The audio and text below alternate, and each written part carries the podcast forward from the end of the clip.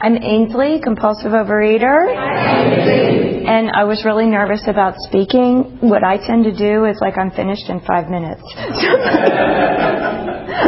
I'm like twenty-five minutes, so I've got all these notes, you know, just in case. I'm going to try to drag it out. But um, so, and I bought some pictures. And before I pass it around, I think one of the interesting things about compulsive eating is I threw away most of my fat pictures. I really did, especially the ones when I was a kid. I was like really overweight as a kid. I looked like a little butterball turkey. And I was going, not a one. They're all gone. I threw them away. And um, even when I'm older, I mean, the one here where I'm really big, I'm pregnant. So there's like an excuse. The, the last one where I'm pretty big, I'm, I'm almost entirely hidden behind a tree. Because that's what I would do. You know, if I was heavy, I'd hide behind a person or a tree or do this number or go like this, do this with the neck. You know, well, there's the age thing now, too. But it used to just be the weight thing. So that's part of it. And the other thing is I've got a picture in here of when I was a little girl. I'm not sure if it's five or six. But part of this disease is denial and shame and can be a complete divorcing from reality. So one of the things about my story is that I grew up, I grew up in the South, Louisiana. My parents were, um, my mother was a war bride. She was from England. They met during the war. She was like sixteen when she joined the W A Fs. Not because she was patriotic, but because all the men were gone. And I just recently, my mom died. I had a very difficult relationship with my mom, but I did. I was there for her in the end. And she died on May second. And I ended up having to do the obituary and the, you know, my brother tried to write it, and then I realized he was like insane and unable to write, and the eulogy. But while I was doing it, I found out that um, one of the things she did, because she was in the W A Fs, which is the British Royal Women's Air Force, before they had radar, she'd go up in the Zeppelins and watch with binoculars for the incoming planes and radio down that the planes were coming in. And she had to go through the effects of the fallen pilots. And um, that was one of the things. Her first love was a pilot, a fighter pilot who was shot down. And when she was dying, she was saying his name, which is, it's interesting how people go back to the beginning. But anyway, so, but I I was the youngest of um, seven children. Um, I had five older brothers and I had an older sister. My sister was thirteen years older and she was bulimic, very hardcore bulimic. She's still out there. Um, she's got to have brain damage at this point. She's also a hoarder. So she lives alone in this house in Texas with all these dogs and hasn't spoken to anybody in years. And it's just, it, this is a devastating, devastating disease. And, you know, and I think about her all the time. I tried to get in touch with her because I had to get everybody's signatures from my crazy family, most of whom I don't talk to, because we were cremating my mom, right? So somebody went out there and she accused them of like trying to get her, and then they wanted to send the police to get the signature from her, and I said no.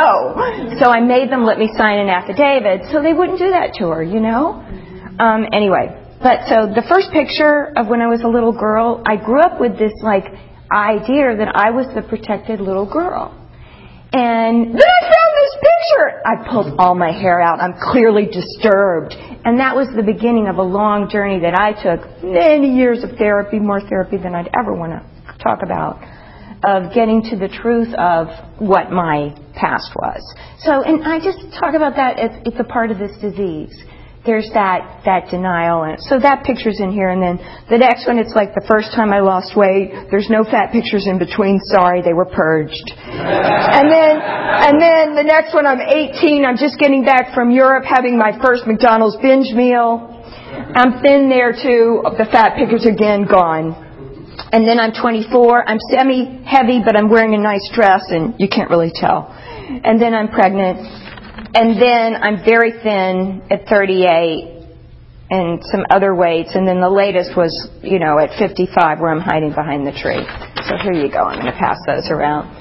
So um, my earliest memory, I, I'm in another program, which I won't talk about because we're not supposed to, but I am. And, and my sponsor I think she's my ex-sponsor now. Anyway, she she um, she asked me which was my primary addiction, and I think most people in Overeaters Anonymous, it would be food, just because it starts so young. It's not going to be everybody's situation, but for many of us.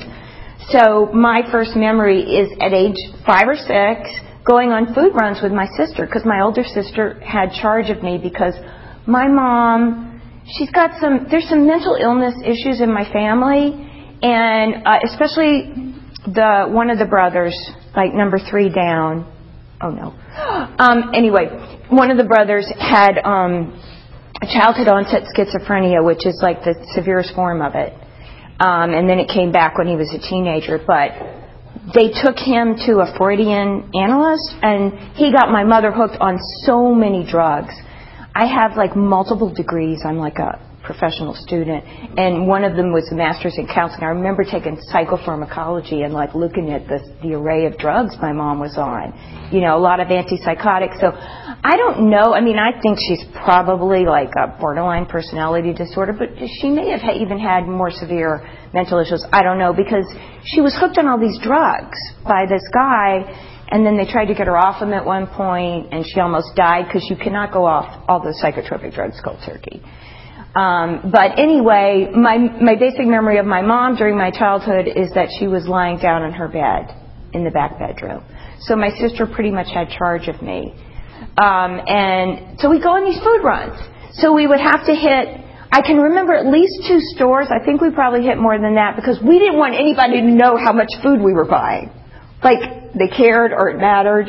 So I do remember, I know, right? We would go to the K B and the seven, and I, I know many of us know this to this day. You go to Trader Joe's or the grocery store, and you're going to buy a staple in there along with all your junk food, so they think this is a normal grocery run, even though they see you in there every night, right? Anyway, so um I remember stopping at the K and B, which was like the drugstore, or stopping at the seven eleven and buying multiple amounts of junk food, and then we'd go home and eat it, okay? Now, my sister was bulimic. She hid the purging behavior. So she stayed thin, and I got fat, and I was Catholic. So I thought God didn't like me, and I was a sinner, and that's why I was fat and she was thin. I'm thankful, because, you know, I don't have purging to deal with, as well as, you know, compulsive dieting, you know, because it's another addiction. It's a physical addiction to the purging. But what a dumb, I mean, I must have been dumb. She was either really good at hiding, and I was kind of stupid. Never had a clue. Never, never. So, but that, that's part of, again, so the thing about God, that's part of the shame. I was very Catholic. I was very sort of into magical thinking. Um, I didn't like Jesus, but I was very much into the Virgin Mary and all the female saints, especially Bernadette, because, I don't know, the Virgin appeared to her and there was water streaming. And so I almost brought my old statue of the Virgin Mary, which I shattered at one point, and I still have it in a little box at home. But, I, I mean, I built a trough with water and flowers for my statue, and I would pray to it, and eventually when it didn't seem like she was going to come through for me, I broke it up. But that was the kind of, that was the kind of, kind of sort of magical thinking that I had. That's not a mature relation. That's not even spirituality. That's just kind of like schizoid personality disorder, or maybe a little bit on the spectrum, you know. So, um, and when I had my first communion, I don't know if you guys know much about Catholicism, but it's like a little, what? Sorry, I was taking my jacket off. I wanted to show my scars. Anyway, you probably can't see him anyway. I got this. I'm going to put it back on. I got a skin disease, which I, I later found out was common among kids who were sexually abused, because I was sexually abused by several family members. I don't want to go into it in too much detail. Anyway, um, so this weird disease, it was on my arms, and it was between my thighs. And the dermatologist, I don't know if this was like a normal treatment for it, but he gave my mom some kind of acid, and she and my brothers would take me in the back and hold me down and pour acid on me.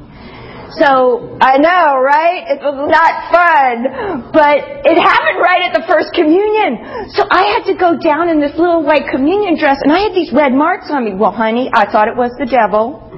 I was marked. I was marked by the devil. So that's this kind of magical thinking. That's like part of the shame that I grew up with. And then I was trying to write down other incidences of shame, because it's always like after I finish speaking, I'm like, oh, I should have said that or that.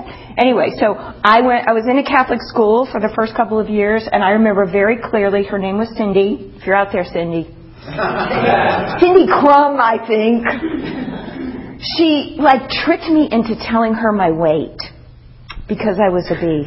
And she was kind of heavy, but not near as fat as me. So she tricked me into telling her, and then she ran around the playground screaming to everybody how much I weighed, and they shamed me. So I remember that. And after that, my mom took me out of the Catholic school. Plus, those nuns were mean. Oh, my God. They made me pee on myself one time in front of the... because they wouldn't let me go to the bathroom. And then I remember one hit me with a pencil or something in the eye, and I was crying, and she said, "You're faking it." Anyway, I was happy to leave the Catholic school. then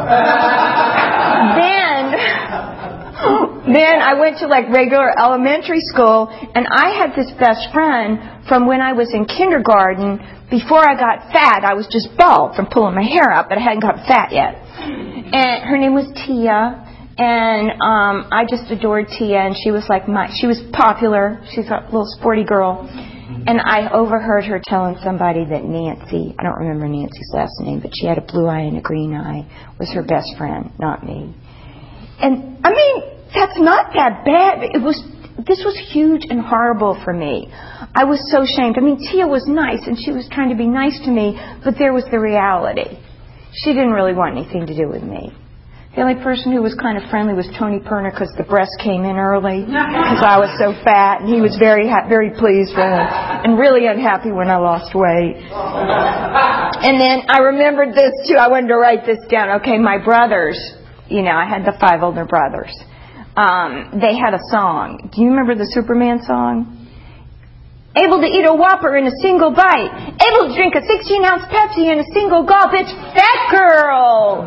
Mary, because I used to go by my first name, Mary. Now, Ainsley's my middle name. Yeah, so that was my nickname, Fat Girl. Now, the first diet. Okay, the first diet was when I was about thirteen. And I determined that I was going to lose weight. And this is like the time, I think this is probably the time of onset of anorexia. Probably for many people. Um, you know, like adolescence is coming and you're trying to control things. I never got to that point. You know, I wasn't disciplined enough, or I probably would have. But um, I can remember from this diet, I remember I had this like red plastic lunch pail, and I can remember that I would have one boiled chicken breast. It had to be boiled till it was white and there was nothing left of flavor of it. And uh, a Pepperidge Farm slice of white bread. You know, it was like that thicker bread that was more like British bread or whatever. And I'm not sure if I ate dinner or not. I think I probably had a glass of milk for breakfast. And then I would do all this exercise. I'd do fifty sit-ups. My sister and I used to do these things where you crawl on your butt back and forth down the hallway. My sister, my older sister, who also, aside from being bulimic, and she was also a professional student, she got in a terrible car accident with a head-on collision and got some money from it, so she bought a trampoline for me. She tried to be a good mom. We had horses, you know, but she was sick, so she did her best. Um, so then I'd go, I'd get on the trampoline for one hundred jumps and do fifty sit-ups, and I went from one hundred fifty to one hundred four pounds in a couple of months. And this is another thing. I spent, um, I had a deep, deep desire all my life to hide, because of the shame, because of my past. And I really got to see what it was like to go from invisible to visible. You know, because I was pretty cute, you know, and I got a lot of attention. And because I'd been sexually abused, oh, I started acting out sexually. I, it was, I cannot describe to you, it's like I didn't know I had any rights over my own body. I really didn't. You know, and I got myself into some situations, and I was also drug and alcohol. My brothers, some of them were also, we won't go into that, it's a podcast, but, you know. So, okay. So the other diets, there were many diets after this. six hundred calories with vitamin B shots from the doctor and weekly groups where I regaled them with stories of my binges, which they love to hear. Speed from the doctor, flat out speed. Speed from the diet doctor. special doctor that you went to in the next county. Nutrisystem. Weight Watchers. Torture. Torture. Master Cleanse. Okay. I also, I, I teach yoga. I've been around yoga people. Very popular one. Master Cleanse. Fast diets. Raw food diet. I'm the only person I know who was able to gain weight on the raw food diet. I managed it. And multiple other diets. I've tried them all. Number obsession. I wanted to bring this up because what I would do is I would write out a new diet. Then I could go out shopping, binge, throw away whatever I hadn't finished, and start the new diet. And I, you know, it's like a Last Supper. And I remember when I went to I went to Greece and I met this German woman, and I was telling her about pig outs and binges. She'd never heard that concept. I'm like, this is uniquely American. but but what I would do is when I made out whatever diet it was, I had to have my goal weight. This was very important. The goal weight. So what I would do is I would spend hours a day, like, in magazines or on the internet, poring over celebrities that I thought looked good, that I was going to look like, and see what their weight was, and then calculate the difference for inches if I was shorter than them or taller. And then I would put that on my diet. Okay, good. I'm going to make it through the whole time. That's encouraging. I'll start going faster. All right. So um, it would vary from like one hundred five to one twenty-five if I was trying to be really reasonable, but I didn't really think that was ever going to be thin enough. And uh, my current weight would be anywhere from like one sixty-five to one twenty. But it's like the minute I wrote this out and put it on the fridge, I was absolved of all responsibility. I was free to binge. It's the craziest concept. And some part of my little psyche knew that, but I would do it anyway. Okay, um, thinking just times where all I wanted to do was be alone and binge. When I was sixteen, I ran off with a Norwegian sailor I met on the high school cruise. He sent me a ticket to Norway and the Canary Islands. I lied to my dad. I told him I was in Florida. And we were in the Canary Islands. I remember he wanted to go out with his chef to these, like, risque bars. They, I'm like, go ahead, go, go. They're like, you're so open-minded. I'm like, no, I want to be alone to binge, which I did. I, it said, you know, you want to be alone with your food. You don't want people watching you. And my, I, I was a single mom for years, and just like going out to eat with my son because I wanted to eat. And it's just like, the food's more important than my relationship with my son, really? Uh, denial of childhood abuse, shame manifest in hiding in the weight. Okay, I'd hide in my in getting heavy, because I couldn't handle getting attention. And I did a lot of therapy, like I said, and one of the things I did was called authentic movement. It's this Jungian dance technique where people move around with their eyes closed and other people watch them. Anyway, I would either put a hoodie on backwards with the hood up or a blanket over me so nobody could see me. And that's a deep, deep part of that wanting to hide. When I did Jungian sand tray, I buried my sand tray so she couldn't see it unless she stuck it out, you know. But that's just part of that. I mean, I think so much with compulsive eating, it's it's a deep, deep, early childhood issue, and it's not easy. And I just want to say something about abstinence here. I mean, I love that everybody comes up with their own abstinence, you know, because this is a very complicated disease, and some people can eat anything, and some people have trigger foods. And that was one of the best things is I worked out my abstinence with my sponsor, and I lost sixty pounds. And I've kept it off. It's been, it was three years, August second. I send my food to her every day. I still do. Um, it's been, a lot of it was easy. But, you know, like I work from home. And when I travel or something, it's very difficult for me. I make up a menu once a week. I use an app that looks at calories and carbs. And that's another thing. It's like some people, they can't do that because they did so much dieting. And I really don't do it as a dieting. I have like a range. You know, also part of my abstinence was I would weigh, but only once a week. And I don't weigh that much at all anymore. I mean, for a long time I would weigh once a week, but um, if my jeans start to get tight, I might weigh, and I might cut down on my food plan a little bit. But I'm very careful with that. I talked to my sponsor about it, and I don't get into, oh, if I just lose another five pounds, life will be good. No, that is just that is just so dangerous for me. And all my different weights. I was never happy with my body. You know, doing three yoga classes a day. I was so cut, people would stop me on the street to see if I was a weightlifter. I, you know, the stomach. I have this horrible stomach. I'm horrible. It's just, you know, so the biggest thing is the, you know, just that spiritual relief from the obsession with gaining and losing. Now, the rest of it, I have a lot of work to do. You know, I, it's it's very hard. I knew I had to come back to meetings, you know. Um, it's very hard for me to make friends, to share. I, I really stay very isolated. And um, I'm a very angry person, and I really have to work on, you know, turning it over, making amends, you know, and um, and I do my best. And that's the other thing, is to be gracious and gentle with yourself. And remember that this is a practice and this is a program. And I really need this program. I really need to be of service, because if I wasn't in a service position, I might not show up at that meeting. I really made myself come up here and speak, even though I was really scared, and especially about the whole podcast thing, and nervous and afraid I'd only talk for five minutes. But, you know, see, it's okay. I'm gonna, I'm gonna complete it. I can see, and I have more notes if I need them. It's all good. And um, I'm just, I'm so, so grateful for this program. I'm grateful for all the people that show up, and all the people that share their experience, strength, and hope, and their problems. I really like to hear problems, because so many times that's what I identify with. And yay! It's done! Thank you.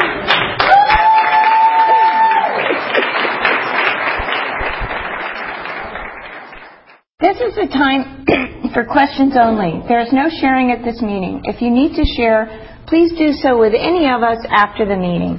Also, please remember that the opinions of the leader are my own and not those of Overeaters Anonymous as a whole. When asking questions, you need not identify yourself uh, because we're being recorded. Um, please remember, if you ask a question, your voice may be audible on the O A podcast. Okay. Any questions? Hi. Thank you so much for the share. So much about you um, I certainly didn't know, so thank you for being so transparent, which brings me to um, you had a relationship with what was a higher power for you at one time, which is now in a box. I was wondering what is the piece back together. I was wondering uh, what does your higher power, if it even looks looks or feels like today, what you can work with that? Um, thank you. So the question is, what does my higher power look like today? Um, Well, a couple of different things. For one thing, I'm an astrologer, so that's sort of my spirituality, where I see the universe as making sense and having order.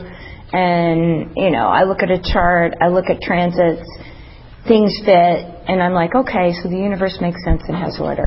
So I have kind of a concept of like a cosmos sort of thing.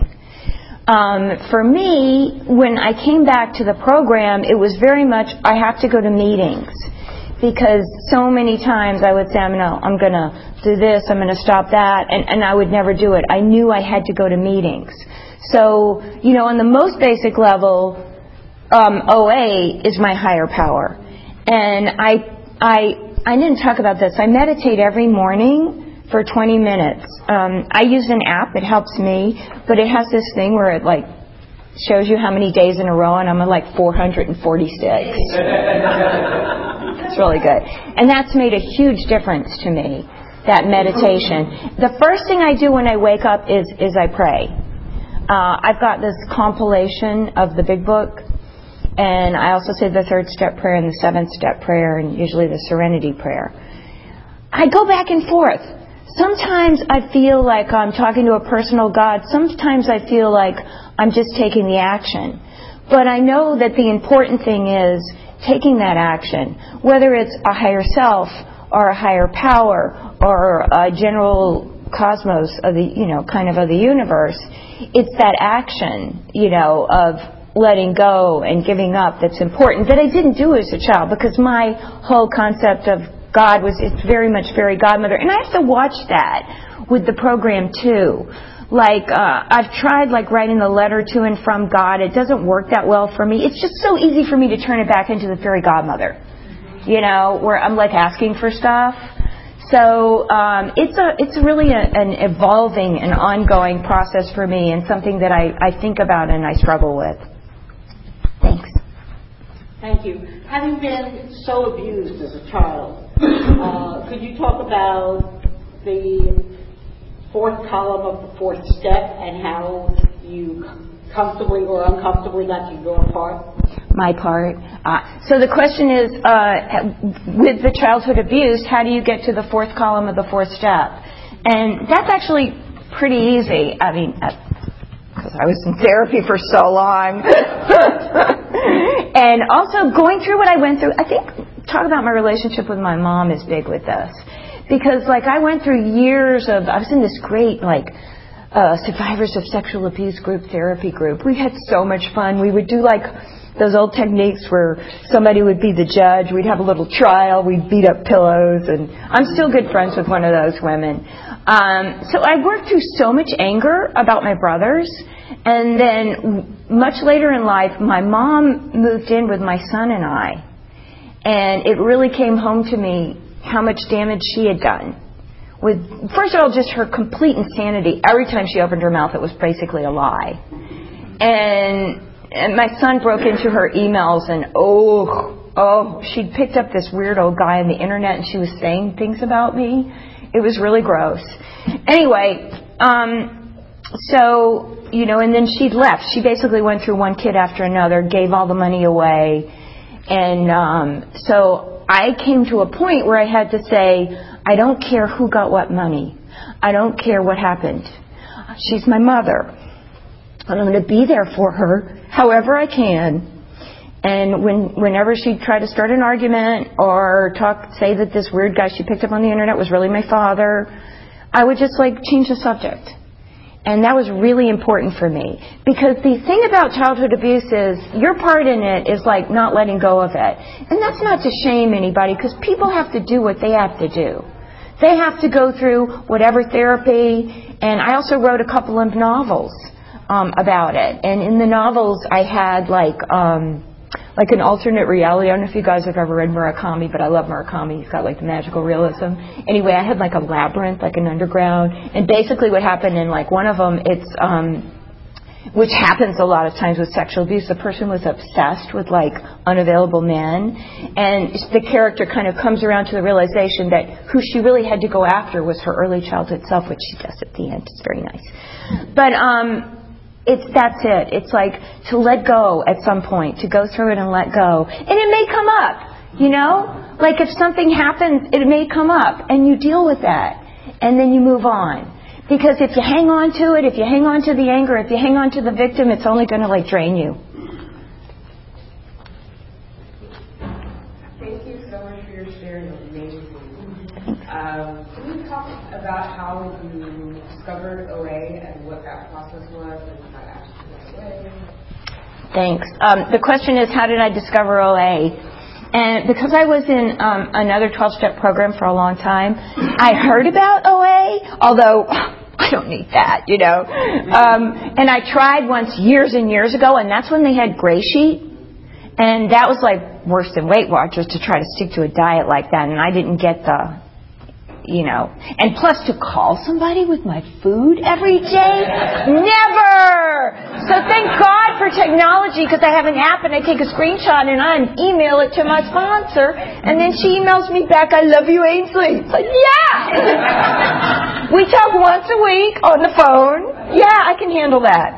And people are different, but that's all I could handle. But I was just really, really ready. This time I went to I, I had been in and out of the other program, and I came back to both at the same time, because for me they were intertwined with those trips to Trader Joe's. Anyway, um, I, I part of it was working out my abstinence with her, because basically the abstinence I was trying to do was really restricting at first. But I mean, I'm a I'm a paleo and she's a vegan, and, and we worked it out, and she was she was really, you know, lovely. And and I um I I eat dark chocolate at night. I don't eat any other sugar, but I can have a piece of dark chocolate, and that was like a whole issue. And so, but it's been amazing. You know, it's been really relief from it. And now I have to be very careful. Like when I travel, I found I have to like plan before I go, because what I don't want to get into is like the, the sacralization, the deification of food, like looking up restaurant reviews. I was in New Orleans recently, looking for that perfect meal. I can't do that. It makes me insane. I found this restaurant and I was going to get my perfect meal and there was nothing that was gluten-free. I like, I had a complete meltdown. So, I mean, that's something I learned about myself. Next time I travel, I'm going to take my food with me or pre-plan it because I go insane very easily.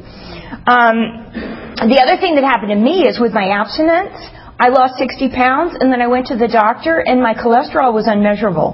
I'm like, no! I've been so good, and I'm being punished! And I had to change, tweak my abstinence, but I got it normal within three months, so it was okay. But that was, like, really scary for me. But that's the thing, is to ha- it's you work out your own abstinence. This is a spiritual program, but do it with a sponsor.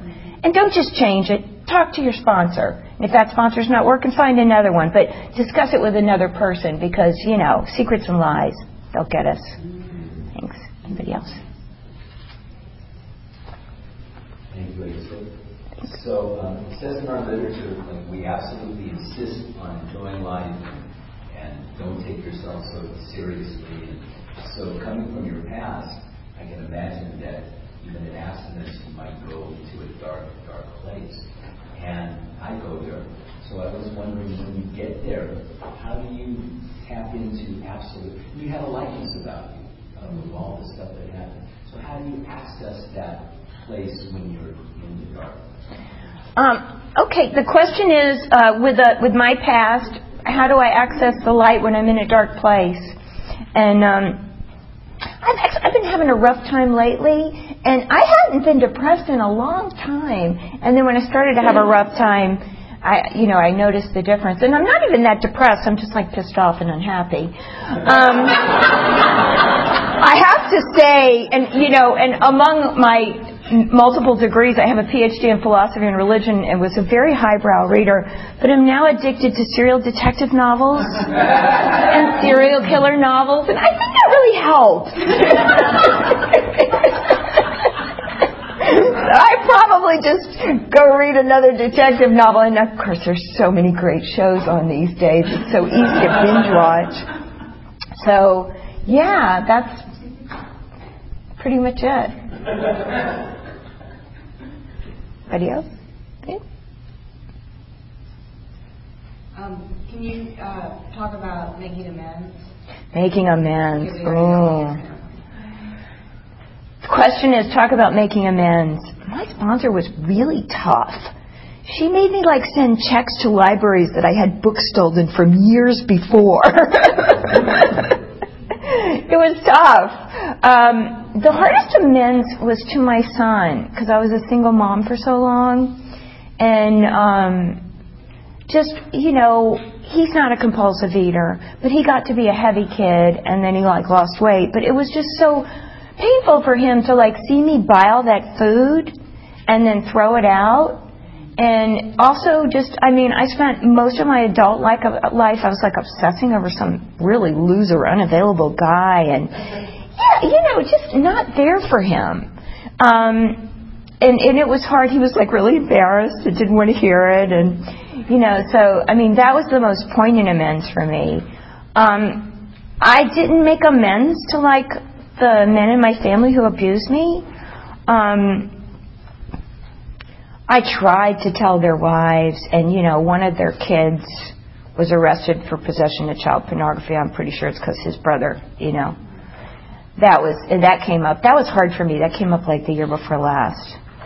But, um, no, I didn't make amends to them. I made amends to myself, I think, when, like, I wrote novels and stuff and kind of worked through it, sort of like, Uh, the retroactive effect of meaning, changing the past. You can't change your past. It's all how you think of it, the meaning you make of it. Um, oh, good, we're out of time. Yay! Oh, five minutes. Oh. False alarm. Does that answer your question? Thanks. Thank you for your time.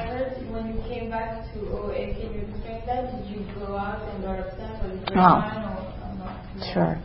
Uh, the question is, did I did I leave O A and come back? I never really came before this time. Because I, I, like, went to one meeting, and they gave me that gray sheet and told me I was going to have to call somebody with my food every day. I never went back. I knew about it, and I was in other twelve-step programs, but this time that I came to O A was really the only time I'd really, you know, it's not like I came and left the program. And, and I haven't left since I came, and um, I don't plan on ever leaving, because I don't ever want to go back to that insanity. I really don't. You know, it's just crazy. Um, yeah. Back there. When you came, how did you strike abstinence? How, when I when I joined A A, how did I strike abstinence? Um, I, oh, should be in the program. Sorry. Oh wait. Um, yeah, it was. Uh, I think I was ready for one thing. I just remember very clearly saying to myself, "I can never eat another cupcake." Even if it's gluten-free. Um, and I really, I had to be there. I had to know when I went in that this was it. This was my life. And that's the place I was in. And um, and then I think I was really lucky to find the sponsor that I found and to work out my abstinence with her. Uh, because, you know, really what I was going to try to start with was another diet, and it was too restrictive.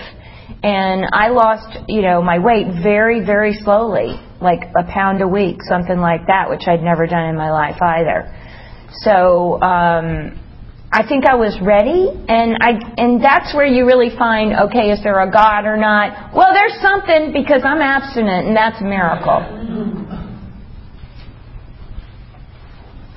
Um, this compilation of uh, the Church of Facebook, what's your favorite part?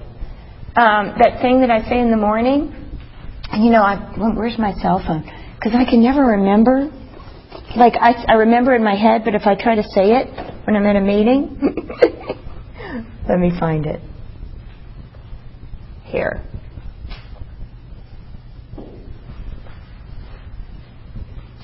Please, God, for this day, direct my thinking and actions. Let them be divorced from self-pity, dishonest, or self-seeking motives. Throughout the day, bring me an inspiration, an intuitive thought, or a decision to guide me. Help me to relax and not to struggle. Throughout the day, show me what my next step should be and give me whatever I need to take care of my problems. In particular, remove from me self-will and let me do thy will. Really says everything right there, huh? I really like the to relax and not struggle, because you know, I always feel like I have to be a really good girl for me to get this. So that's like such a lovely, lovely idea. It reminds me of, I don't know if you've ever heard of Amma Chis. She's this Indian saint. She hugs people. Anyway, I went to see her one time because I'd moved out to California. My ex-husband filed for custody of my son, and I said, "What do I need to do to get my son back?" And she didn't. She translated through somebody. She said, "I'll take care of it." I was like, I like that. That's what I want in a higher power. I want to be cared for. And and it's it's a lovely, you know, idea. And that's like, turn my will and my life over. I'm going to be cared for, you know. I have to give up my will and try to do God's will. But, you know, that there's that loving presence is, you know, so nice. Time up yet. Another minute. Quick question. Can you talk about um, things that you things that you thought were true your whole life, and then being open to discovering that it's not true? I know that you you had an experience recently finding out you weren't allergic to dogs. And how do you open yourself up to that sort of life altering truth?